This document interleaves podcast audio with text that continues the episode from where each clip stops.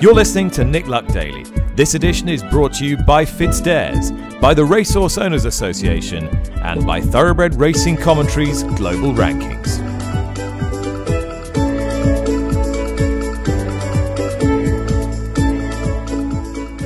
Hi there, welcome to the show. It is Thursday, June the 1st, coming to you from a, a chilly but dry Epsom Downs. Having just conducted the draw for the 2023 Betfred Derby with the chairman here at Epsom, Brian Finch. Lots to enjoy in today's show. But first of all, reaction to the draw with the Racing Post senior writer Lee Mottershead, who's made his way here uh, from a, a brisk gym session on Tattenham Corner. Right, Lee, salient points here. All the Ballydoyles, including Auguste Rodin, are drawn out. Yep.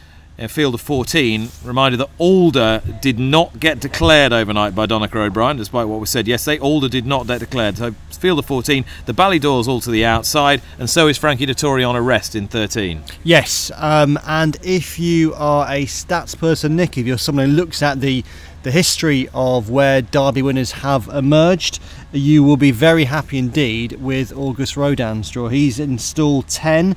That has been uh, almost freakishly successful since stalls were introduced in 1967. 10 winners have emerged from stall 10, the most recent being Masar in 2018. And since 67, the next most successful stall numbers were one and five with only six winners. So uh, I'm not sure it means a huge amount, Nick. But if you're if you are someone who likes to follow the trend, stall 10 is very good indeed for Auguste Rodin. Yeah, and it looks as though pace will come from the outside unless Ballydoyle play a completely different game to the one they normally play. Yeah. They'll be trying to dictate the race from the outside. Frankie Dettori's in there on arrest for John Gosden. Uh, very briefly, uh, we snatched a word with Frankie Dettori for his snap reaction to the draw. This is what he had to say. If I have to have the choice, I'll be high than low, but in our day and age when you we don't have that many runners, not like back in the day, don't look into it that much. It's all about having the best horse. Simple as that. It's not the draw. Yeah, I mean that's the point really. Best horse, best horse normally wins race. Shock. Yeah, and the best horse should win again on Saturday, Nick. It's it's it's relatively rare, I think, you walk away from a derby and think the horse who should have won is not the horse who uh, went past the post first. You, you you'll always get instances of horses like Westover last year, who you think maybe could have been closer, could have finished second, but he wouldn't have beaten Desert Crown. And all being well again, Nick. For all the drama that we're set to have here on Saturday, we will head home having not only seen a derby, but a good derby winner. Richard Kingscote is the defending Derby champion. He won the race last year on Desert Crown. It is highly conceivable that he will win back to back derbies because he rides passenger for Desert Crown's trainer, Sir Michael Stoute. Like Desert Crown, Passenger comes into the race off just a couple of runs, both of them this year. A winner of the Wood Ditton Stakes at Newmarket, and then, well, was he unlucky or wasn't he unlucky in the Dante at York? Richard's with me now. Well, we may as well start with that question, Richard. Was he an unlucky loser in the Dante, do you think? Um, well, yeah, I mean, things could have gone nicer, could have got a better split, but, you know, he's had a good experience. He's not had a terribly hard race. So there's, you know, lots of positives. Obviously, a big negative is that he didn't win, but um, hopefully we can remedy that. Are you are you quite clear in your own mind that you were on the on the most talented horse in that race. Having, having watched the evidence a million times probably since and having ridden in the race and had the feel of the horse. Um, it's always hard to say when you're in a situation like that. You would definitely have won, but you know, I like the way he went through the race. I like the way he picked up when the gap did come, and um, you know, he did then put in some good work. So, yes, I think you could say he probably was good enough to win, um, but you can never be 100%. Now, I thought, and I'm not saying this to curry favour because you're not the sp- sort of person that responds to massive flattery anyway, so I don't need to. I, I thought you were quite hard on yourself after the after the Dante, giving yourself a bit of a kicking for for not not doing the right thing, and you would have done things differently if you'd if you'd had your time again. Just explain why you felt like that. Um, because I don't like getting beat. And Fair enough. I'm hard on myself in general. Um, you know, I, you know, I, there were other decisions I could have made, or, um, but, you know, I sort of overdone educating him, uh, which hopefully will um, suit us well at Epsom. Do you think he's a sort of horse that has the street wisdom for Epsom? I mean, one of the features of Desert Crown last year was, albeit that he was inexperienced, he glided round on rails and looked like he'd been doing it all his life. Does does Passenger have those credentials? Do you think? Um, yeah, I, I think a massive deal was made of Desert Crown last year, only having the two runs, and he showed it's, you know, very doable. Um, Passenger's a very well balanced horse, so I'm, you know, I'm pretty confident he will take to Epsom no problem. Oh, what about the more uh, the more intangible side of things, i.e., how how he handles the day, the the canter down, the the traffic in the race, that sort of thing. Um, so he's a very, very calm horse.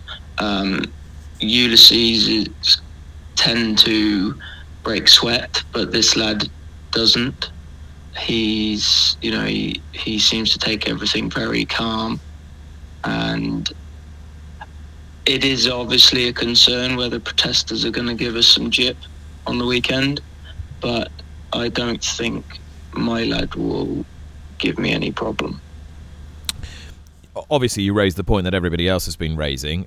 I'm interested to know the extent to which that sort of thing is talked about in the in the jockeys room and the extent to which it, it worries you all.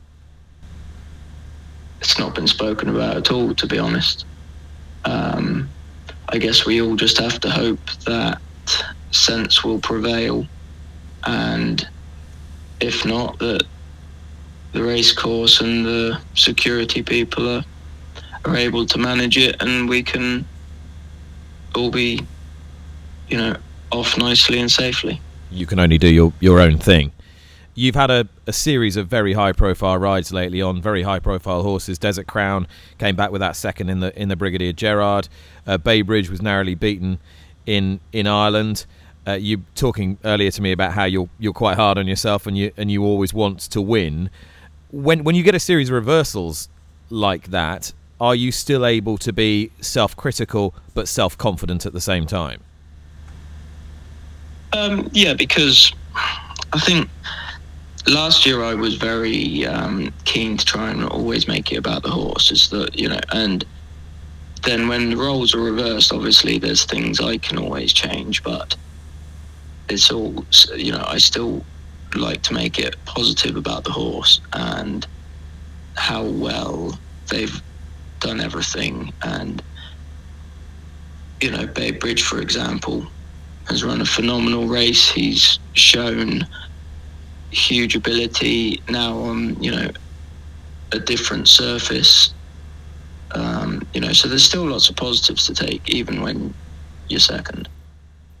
And it seems to me with Bay Bridge that he's a horse who who could easily be dominant in the second half of the season. And and peaked last year in, on on Champions Day. And that and that maybe as he as he settles with racing this season he he could be even better than he was last year Um, yeah, I think you know. Obviously, he went to Ascot quite a fresh horse, um, but he's he seems very full of himself this year. He's enjoying his racing. Uh, it was a good step, I think, from France to Ireland. Um, he has that versatility, uh, ver- versatility that he can cope with soft ground, and as we've seen on the weekend, you know, decent ground. So, although the mile and a quarter division is extremely strong this year, you you know you really would like to hope that he'll pick up another Group One. and who knows at some point down the track Desert Crown and Bay Bridge might meet each other over a, a mile and a quarter do you have a clear idea in your own head which one would have the edge on on good ground Um, it would be a very very difficult call. um, I if that comes to it, I'll have to speak to Sir Michael and see what he thinks. Very, very, very diplomatic. Uh, I, it wasn't supposed to be an easy question. Richard, best of luck on Saturday on Passenger. Thanks for your time. Thanks, Nick. And of course, tomorrow, Lee Mottershead, is the Betfred Oaks. I'm fascinated by perhaps the appropriately named Save the Last Dance for Ryan Moore and, and Aidan O'Brien just you could watch a replay of the home turn to the line at Chester over and over and over again, notwithstanding yeah. the ground. Yeah, I know it, it was it was um, it was one of those performances that had you rubbing your eyes in disbelief, and Aidan O'Brien felt the same because he used the phrase yesterday.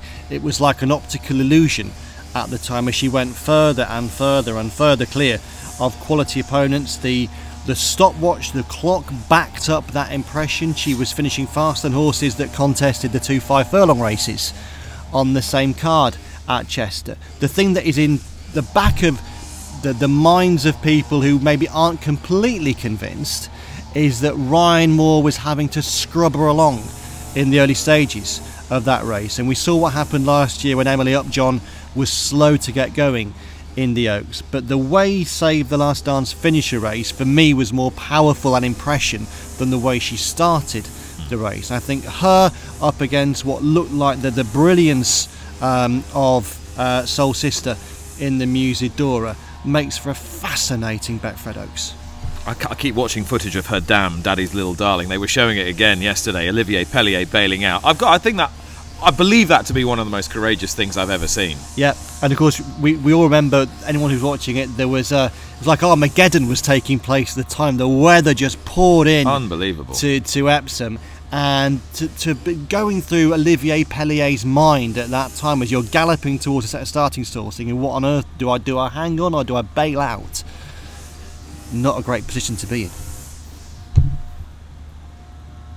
Well, as you'd expect, it's another very big weekend for the global ownership behemoth that is Juddmonte. It may be a, a shade smaller than it was, but it is no less powerful and many, many horses by their great super sire Frankel running over the course of the weekend, but many horses running in the green, pink, and white colours as well. We may as well start uh, Juddmonte's Barry Mahon with Arrest, about whom we spoke with John Gosden the other day. John said the horse was, was ready to run a bold race. How confident are you that the horse is good enough to win a derby? Well, I think Nick, we've seen in we've seen from his two-year-old form there that he has Group One form. Um, just been beaten to France in Saint Cloud in his last start. So you know he's up to that level. Uh, he's ran a nice return in his trial, and uh, he's training well since. So we're hopeful of a good run. It's it's wide open. Um, it's wide open, but he's a he's a Frankel Colt, and as we've seen with the sire in the last couple of seasons, anything is possible with them. And, and, to what extent does that fill you with confidence? When you have a little doubt about a horse, or when you wonder about stamina, or whether you wonder about whether they're good enough, suddenly you see the the Frankel in the in the sire line, and, and all your all your doubts suddenly start to dissipate.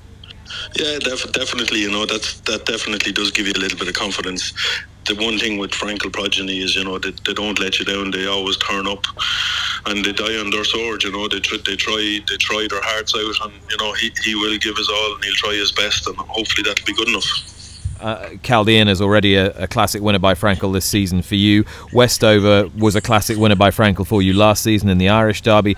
Uh, he returns in the in the Coronation Cup after that extraordinary performance in Dubai in, in the circumstances. Are you getting the messages that this horse is is growing up a bit? Yeah, definitely. I think he's definitely matured from three to four. He was a big baby last year mentally and physically.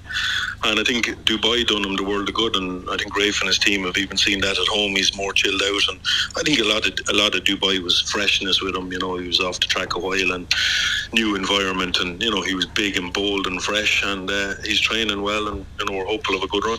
I mean, it's, it's funny we were talking talk about Frankel. I mean, Frankel's entire career was treading that tightrope between great enthusiasm and exuberance, and not pushing that exuberance too far. Yeah, exactly, exactly. And you know, in fairness to, to, Sir Henry Cecil, he harnessed his enthusiasm beautifully. And this horse, Westover, you know, he's a he's a very big, manly, enthusiastic horse, and you know, he he sometimes he can he can run away with himself and, and think he can go faster than, than we want him to. But unfor- or hopefully on uh, Friday he'll uh, he'll read the rule book and everything will go according to plan. Is there a is there a big final aim for him this season? Are you looking at him right? He's a Champion Stakes horse. He's an Arc de Triomphe horse. He's a whatever it might be.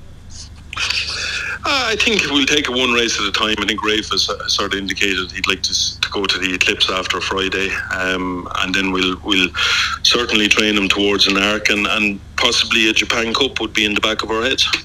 That's interesting. What's informed that way of thinking? Uh, look, he's he's a he's a mile and a half older horse, um, and he's there to be enjoyed. And look, you know, we're we're we want to compete in, in the best races around the world with him.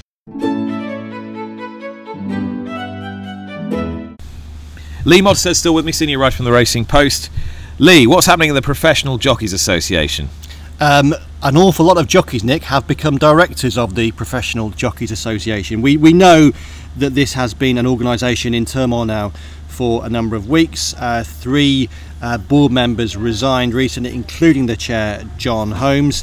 Uh, yesterday, we learned that there are to be seven new PJA board directors. They are Henry Brooke, Neil Callan, Tom Marquand, Andrew Mullen, Jonjo O'Neill Jr., and Tabitha Worsley. You'll note that all six of those are jockeys, and in addition, Nick Attenborough, um, who has a long uh, career of working in racing administration and marketing, most famously at Great British Racing. He is the seventh addition to the PJA board.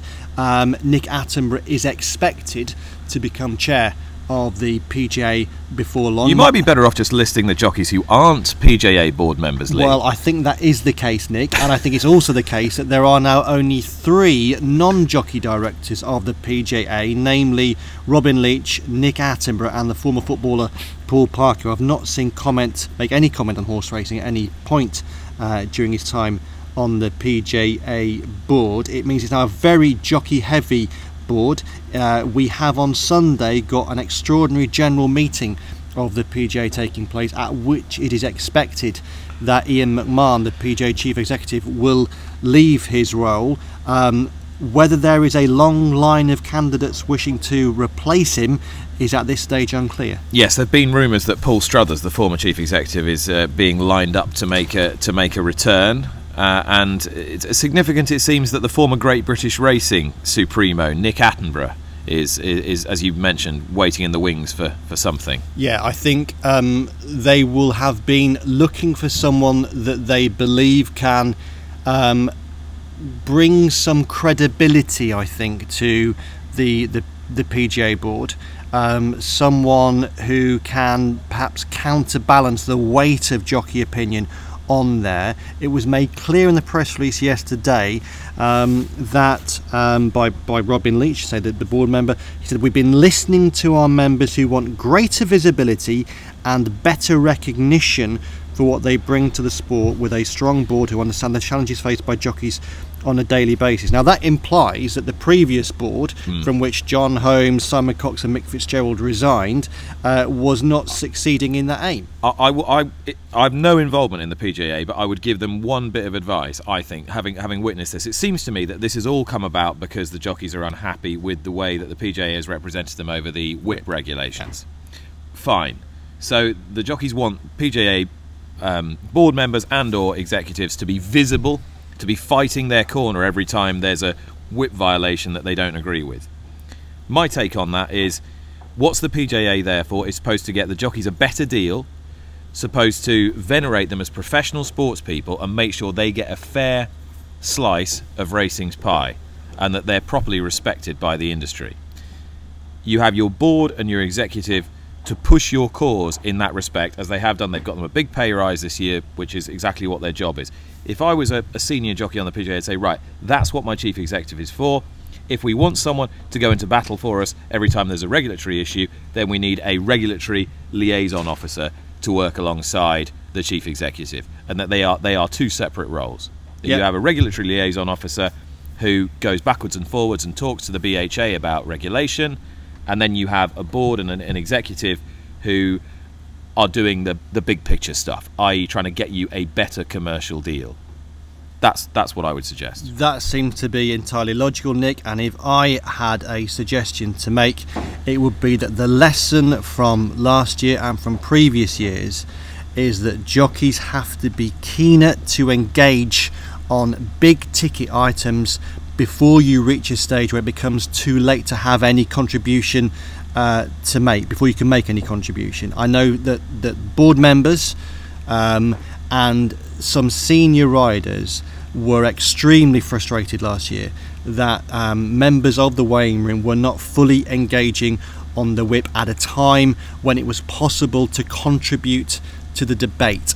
If you are going to be represented by a board, you have to engage with that board and its executive. And I would hope that what has happened uh, in the last 12 months or so will be a real wake up call um, to the PJA because the sport needs a strong PJA. It's not just jockeys who need a strong PJA, the sport needs a strong PJA. They've got certain people in there who work very hard, guys like Dale Gibson put in enormous hours and almost devote their life to the PJA. The, the people that they represent have to be as committed as the board that represents the jockeys.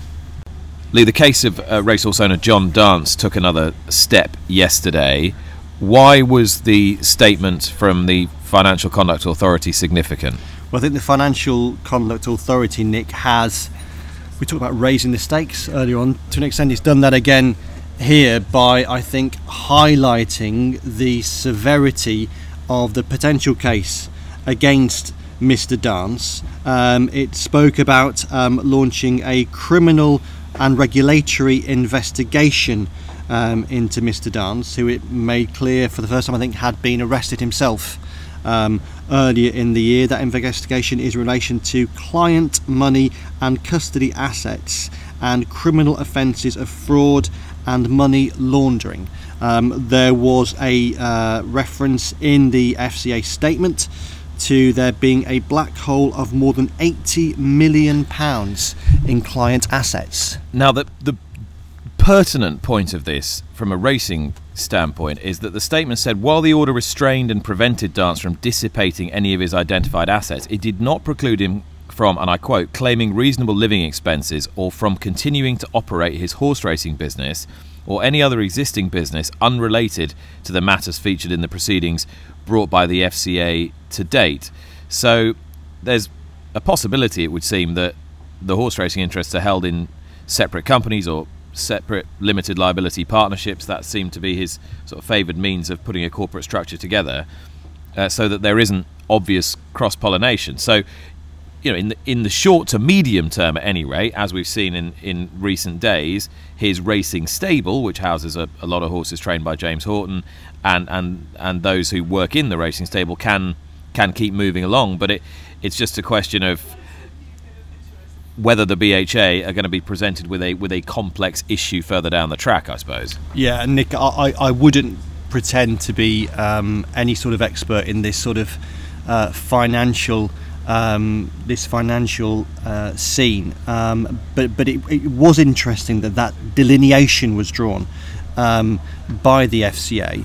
Um, we had been told when um, the dance horses were allowed to resume racing that assets would be f- that so that, that any uh, any returns from those horses would be kept separate. They wouldn't go back to to Mr. Dance. Um, that you'd imagine would would carry on. There is also that we talked about morality earlier on. I suppose there are some people that will question the morality of these horses um, being allowed to run, and I suppose there's also the question, Nick, of if at, if at some point the the racing assets of Mr. Dance are seen to be part of the the bigger picture, is it in the in the, in the interest of maintaining the, the value of those horses for them to race or not to race. Some will say that they will depreciate in value by not racing. Um, some horses might depreciate in value by racing, some might go up in value.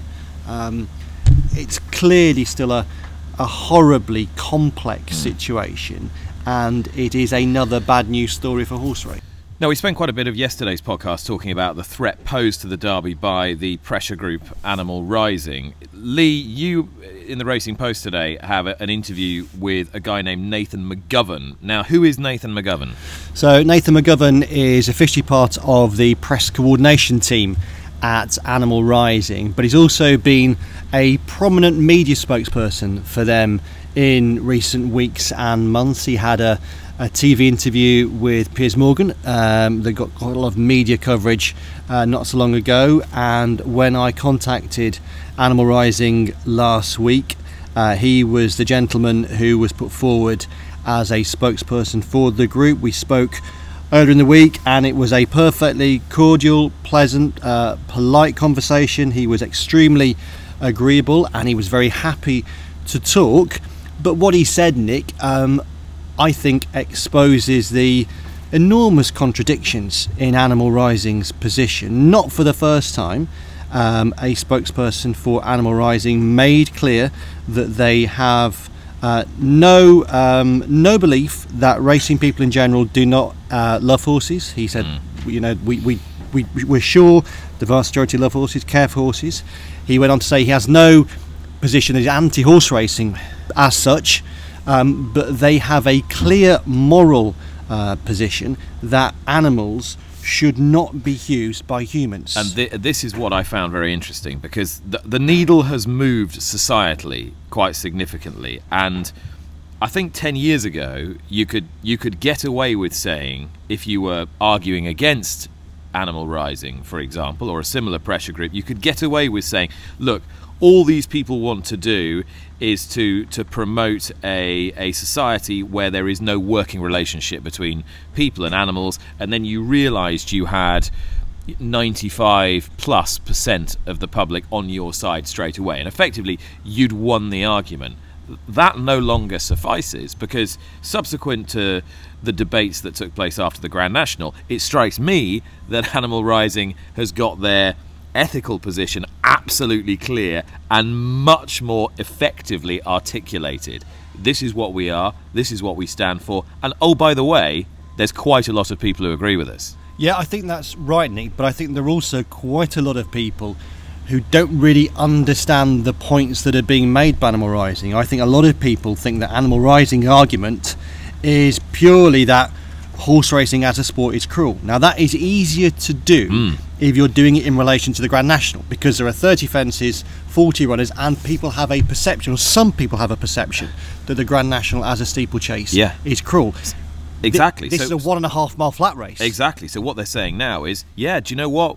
We don't we don't agree with the thoroughbred, and we like to see the thoroughbred gradually phased out. Yeah over time. And they're suggesting using le- levy board money to, to, to, fund a retirement project. I'm not sure that Alan Delmonte will be buying into that idea any, anytime soon. So, you know, they, they have actually doubled down on their on their overarching ethical position and said, "Well, here you go. This is this is what we're about." I think that makes I can't work out whether that makes it easier to to face down as a as a threat or harder. I, th- I think possibly harder. I, well, potentially, but uh, let, us look at a glass half full um, position. I think if you are someone who is considering um, wearing a pink t shirt on Saturday and getting involved in disruption as a rallying cry, um, we believe that racing people love horses, and part of our moral objective is the extinction of the thoroughbred that's not much of a mandate with which to use to try and disrupt the derby. Just highlighting some of the, the quotes that Nathan um, gave me. He said, Thoroughbreds are beautiful creatures, but we can't escape the base point that the very reason they exist is fundamentally unethical. There is a future where perhaps the thoroughbred isn't around, but we have wild horses whose beauty we can love and appreciate in the countryside and forest. Mm. As you say, they're very clear now in, in, in saying that they have a moral position that is animals should not be used by humans and if the very existence of those animals is that they are used by humans they would prefer that those animals did not exist. And although I'm I'm reluctant to get drawn into military metaphors, the battle lines well and truly have been drawn on this. You're at Epsom right now with me, Lee. even from the minute I walked in here at crack of dawn, chilly crack of dawn, uh, I felt a certain tension about the place amongst the few people that are here. Yeah, very apprehensive as to as to what the next couple of days are going to hold. And I think that's entirely understandable, Nick. There are clear echoes, I think, of a, of a situation we didn't expect to be repeated so soon, which is a 2020 COVID derby. When you remember that there were perimeter fences all around this race course, I, I, I drive past it an awful lot, and it, it looked almost like a prison situation at that point. It has that sort of a feel about it now. I think when racegoers come here on Friday and Saturday, they will sense a difference. I'm sure when they walk around, they'll see that things are, are, are different, and I think that is inevitable because the Jockey Club are in a very uh, strange position whereby they have been told openly by a group that they plan to disrupt the derby. Mm. Nevin Truesdale has said and again, it's perfectly fair to say this that he thinks they will get on the racecourse and that their focus is on removing them from the racecourse. I think that is a realistic position because anyone who knows this place, as contributors have said all week on the Podnik, will know it is just about the hardest racecourse you can imagine to defend. And we also have a situation too whereby the threat to the derby this year isn't just from Animal Rising. Just Stop Oil have yeah. been attacking events left, right, and centre, and I, you'd imagine that they also have one eye on this event as a platform yeah. to promote their cause. Absolutely, as we discussed yesterday a little bit after the after the snooker. The front page of today's Daily Express exposed eco mob plot to ruin Derby. Page two and three more woke warriors trying to spoil people's fun. To what extent are newspapers like the Daily Express and the Daily Mail helping uh, racing's cause by purporting to defend the running of races like the Derby or the Grand National. To what extent are they hindering it by whipping it up as part of the culture wars, Lee? Well, I would I would share concerns that have been expressed by some, including uh, Lydia, I think, on this pod, Nick, that racing is seen to become part of. Um, the line of attack used by organisations like the Daily Express, the Daily Mail, Nigel Farage, etc., etc. Um, I think clearly in the immediacy, it's probably helpful for horse racing that those titles have come in support of the sport. We shouldn't forget it's not that long ago, Nick. It was only 2012 or so that a lot of those uh, organisations were calling for the Grand National to be banned after renewals in which horses die. Well, this time yeah. after horses died, they're all they're all supportive of the Grand National. Um, racing is being used by organisations like Animal Rising. Racing is also being used by organisations like the Mail and the Express at the same time. I think we just have to not concentrate on either side to an extent and concentrate on our own sport. Well, making his way to Epsom now is ITV's lead presenter, Ed Chamberlin, who'll be uh, in charge of the derby this weekend. A derby that's going to be run unusually at 1.30 because of the clash with the cup final, which is also being screened on ITV. Ed, is there a chance for, notwithstanding all of the the negativity in the build up to this, is there a chance for racing to make a virtue of this uh, of this major sporting event being being run on the same afternoon? Hi, Nick. Yeah, of course there is, and that's very much ITV's plan. When you look at the schedule on Saturday, it's a, a, story of going down memory lane, both in racing and football terms, with Saint and Greavesy. The opening show will have a very much big picture feel to it with Ollie and the team on Saturday morning. I'm sure they'll be taking in what's happening at Wembley.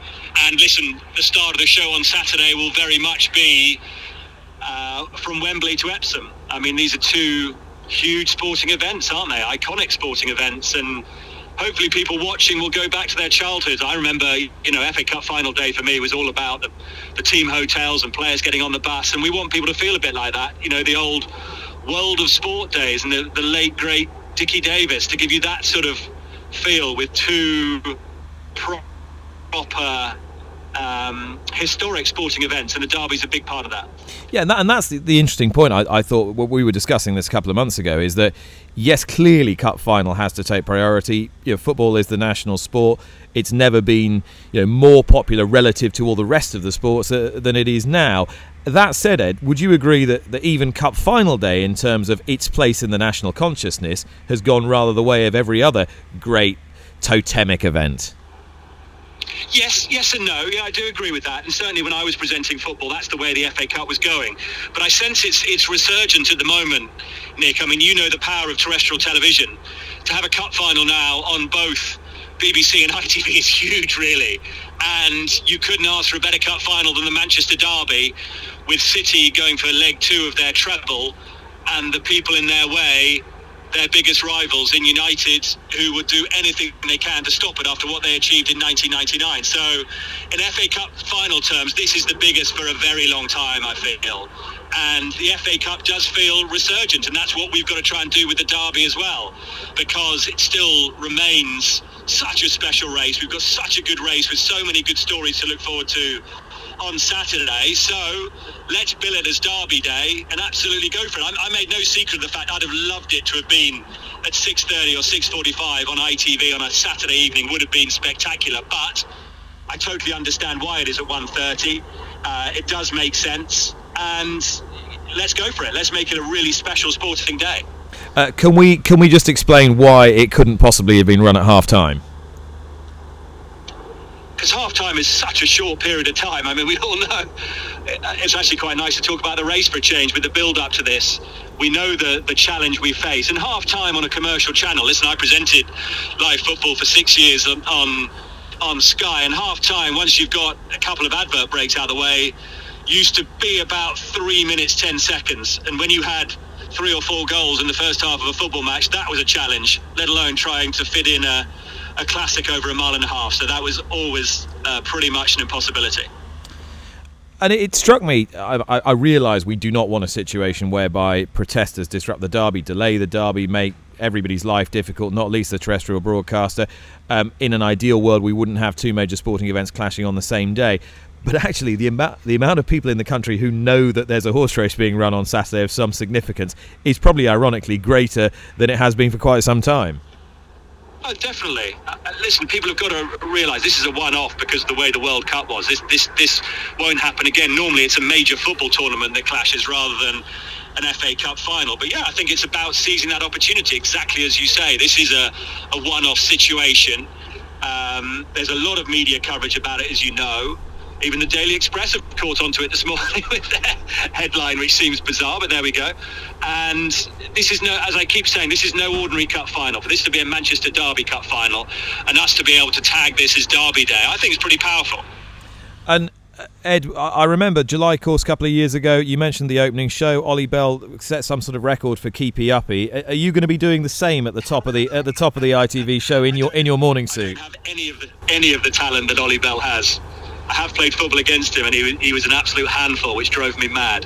Um, but no, it, we're going to have to be pretty quick into the racing, Nick. To be honest, we'll do a, a cross, as you as we call it into television, to Laura Woods and Ally McCoist. But you know, on air at an hour before the the derby, our focus will be very much on telling the stories of the derby in that hour. Obviously, we've got another race as well, but we need to tell the story of the full brothers. We need to tell Jesse Harrington's story. We need to tell Sir Michael Stoute going for back-to-back derbies, etc., etc. We've got a limited time to do that.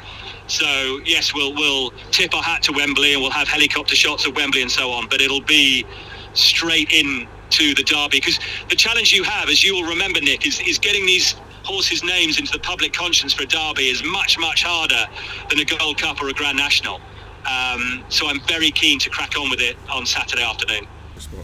All right, thanks to Ed. Thanks to all my guests today. Now, the fact that I'm on a racecourse, even though it's not a race day, means means well, you, you're aware of this by now with this podcast that I will get fed, and if I don't get fed, I get watered, and I get grumpy if I don't get fed or watered or both. So Neil Phillips has come along to provide, as usual. Um, this isn't going to warm me up, but I'm looking forward to it. Um, Lee Mottershead's still here. He's about to give you a tip. I knew you'd hung around for a reason, Lee. Well, my, my beloved um, has made a very nice burrito bowl with chickpeas and broccoli that I what, should be having. Lunch? Yeah, that I'll be having at lunch. And I think w- w- what our friend here has brought in will be a nice aperitif. Excellent. That. Yes. So, in advance of the beloved's burrito bowl, the um, sommelier of choice, he hates being called that, Neil Phillips, is uncorked. Mm, there you are. Beautifully uncorked a bottle of Nyetimber. Not the first rodeo for Nyetimber on this on this podcast. I hope they're looking after you, Neil. That's true, Nick. But I know you like them.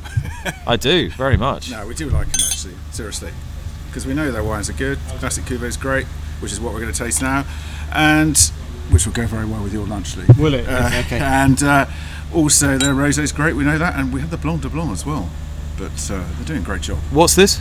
This is their classic cuvee. So this is their sort of that's their main wine really of the whole whole portfolio. So Cherie Spriggs, the winemaker there, Pinot Noir, Chardonnay, Meunier, the three classic grapes we find in Champagne, but just working very well in the south of England, in Hampshire, Kent, and Sussex. And I think their consist- consistency has been great actually.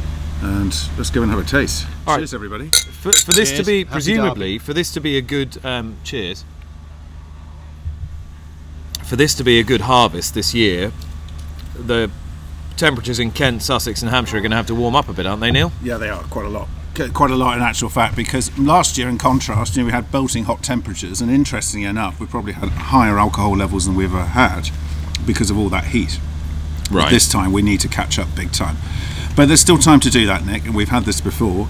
You know, we've had bad frost sometimes quite late on, which affected the crop numbers, but we need to get some consistent sunshine coming through and the right temperatures. What would be the variability in um, in, in alcohol by volume then, i from year to year?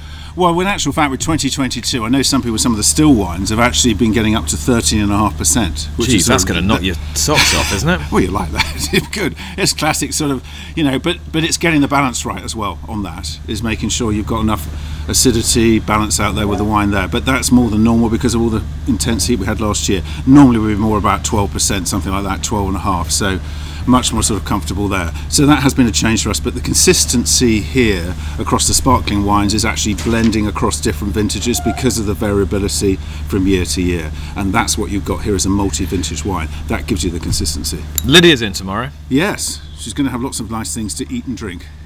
Yeah, food as well. Yeah, we're going to have food tomorrow. Breakfast. We'll, we'll get some breakfast. What, what are you supplying? What time do I need to be here? We're going to have quite a crowd in tomorrow. We are. And well, well, actually, I tell you what, there's so many pieces on. I think the uh, I might bring some cheese on toast along. In actual fact, because we've got that in the uh, Oaks Hall this year. Cheese for breakfast. lo- lo- load some loaded fries.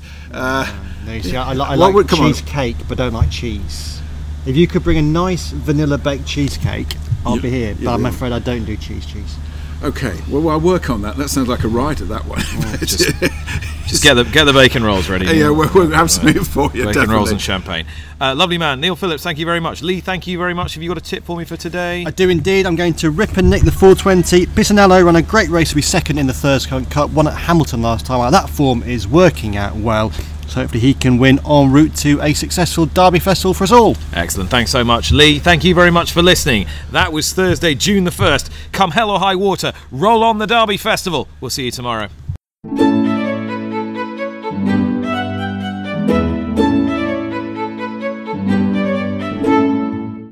You've been listening to Nick Luck Daily, brought to you in association with FitzDares, the Racehorse Owners Association, and Thoroughbred Racing Commentary.